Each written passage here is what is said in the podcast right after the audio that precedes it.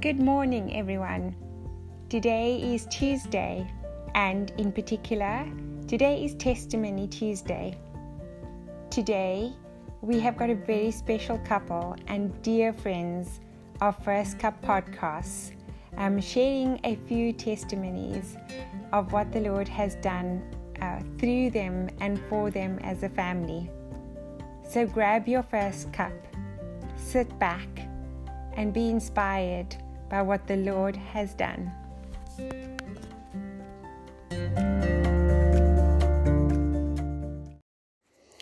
Hi guys, this is Gerard and Melanie speaking. Uh, we wanted to just share a little bit with you in regards to uh, finances and especially spirit-led finances.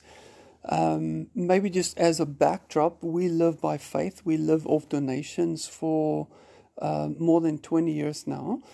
Um, we have traveled uh, extensively for ministry. We also raise a family, um, and we, I mean, we own our own house.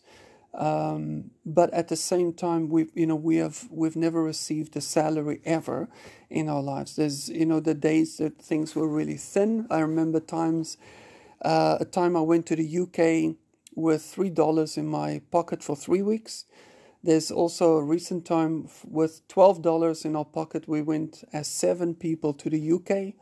And for two weeks, we came back with our $12 as if God didn't need that. Um, there were also times where um, I think there was a period of probably nine years where I did not buy any clothes and, you know, I sold my clothes with old dental floss.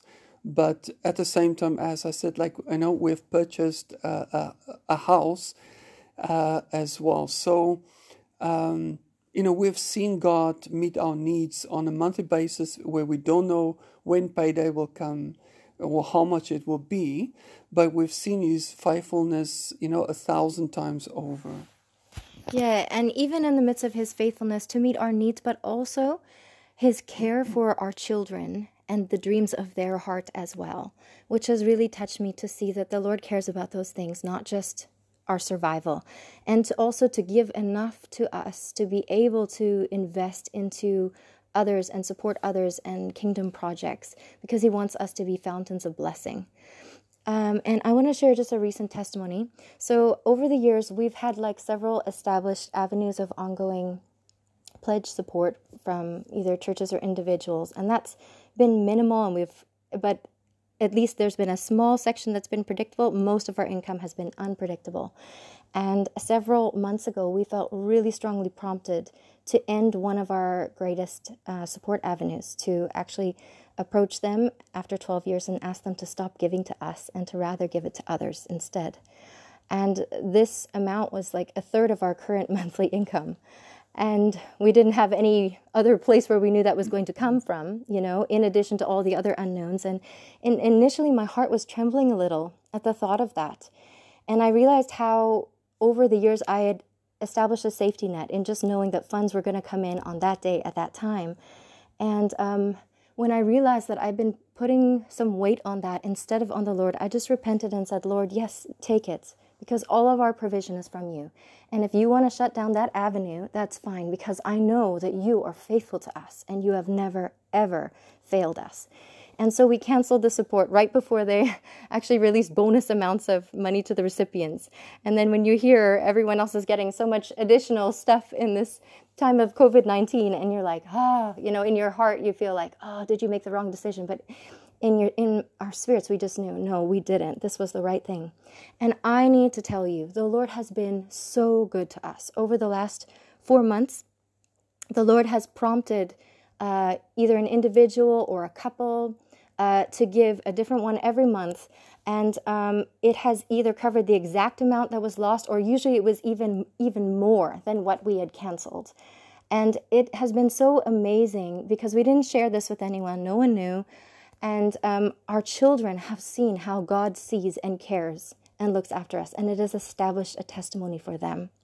And I want to encourage you that if you know God is speaking to you to do something in the area of finances or to trust Him or to take a risk, don't put up safety nets that will actually rob the Lord of establishing a testimony that will bring Him glory.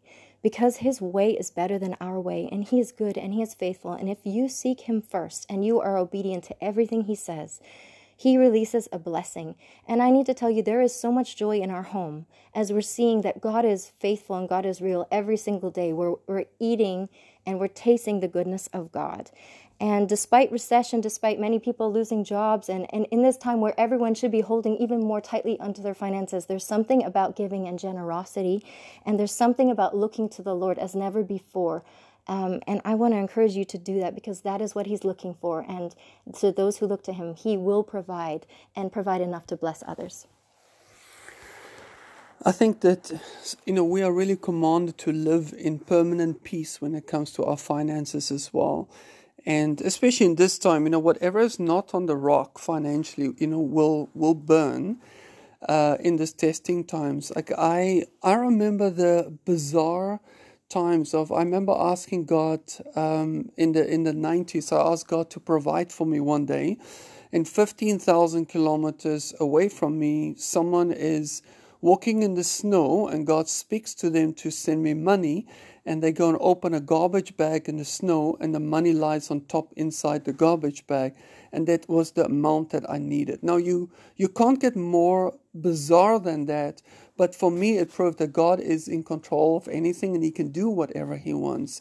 So, you know, with, with that, I think that, that I wanted to just give some maybe a few guidelines on on when it comes to faith within our finances. Like I think rule number one or rule 101 of finance, spiritual finances or spirit led finances is it, that it is never about the money. There's always a bigger picture of what God is showing us, teaching us, or what He wants to, to do and deepen in our relationship with Him. Um, there's a process involved with that. I think uh, another point that's important, I think, is just to, to grow in contentment as well. I, I know that I mentioned about you know, the years of nine years of not buying clothes, and you know, I, I must say I, I've had one day of sleeping in the street as well, um, and that while I had you know two degrees in architecture at the same time, so there was contradiction in it, but I had to learn to be content that God is faithful um, you know, if and that there are seasons and cycles of abstinence and indulgence, and um, I think that that we cannot equate, you know, our, we cannot say our effort uh, equals reward because it, you know, sometimes you can do, uh, we can be on holiday and there can be a lot that can come in, and other times we work so hard and very little comes in. So, um, in in and that you know that we need to be content in regardless of what is in our bank account. I think another point is that we, we serve under an upside down kingdom. And it's not that when we when we lack we can't give. And we have overflow then we can give. Like it's important to learn also to give within our needs. I remember having like six months no income come in. I get money in and god will say give half of it to an orphanage. Um, so you know otherwise we learn that whatever makes us happy is our god so if we if finances come in and we're happy you know it it brings it can bring in idolatry inside of our hearts as well and um so you know if you serve a god that's that's limitless faith will break all the rules where we don't hold on when we have nothing and only give when we have abundance. I think what's important as well is to to know that we are not stewards of um, we are stewards of, of God's finances, not tithers. It's not like God, you get ten percent we get ninety. You know, He everything is His. So if we allow Him into all of that, we shift from salary salary based mindset of income to faith based income because then he, he's able to steward all of that and it you know it does involve risk but you know with risk comes reward you know if there's no sacrifice there's no story there's no testimony to share I think as well that we have to really learn not to become entitled because if we live by faith, it can also be we don't have and others have, therefore they must give to us. And, you know, so we have to really walk in the identity of being givers and receivers. And, you know, we've had years of over an entire year of giving away more than half of what comes in so that we, we really walk in the balance of that as well. We can also become entitled if we feel, well, I earned it, I deserved it, it's mine. Why should I give it to others? Um, and that makes us that we hold on to it. Um, I think at, that in the midst of all of this, we also had to learn to really follow not necessarily a budget, but to follow the heart of God and God's plans for us, or His vision for us, or His dreams for us. And, you know, because you can think my budget is this, but if your vision or your, your dream of what God has spoken to you is like 20 times that, you'll, you'll, you'll prune it away and follow the budget. So we, you know, a vision speaks about potential, but bu- budget speaks about limitation. And in order to be faith-led in our finances, we need to follow um, the plans of God and then that the budget will, will naturally follow that. So anyway, we wanted to just say bless you guys, and um, yeah, I trust that God will guide you, uh, especially in this season of ups and downs when it comes to finances. Um, that you will walk in permanent peace, uh, and that you will involve Him in the process and seek Him for the strategy for your life in order to walk successfully in this.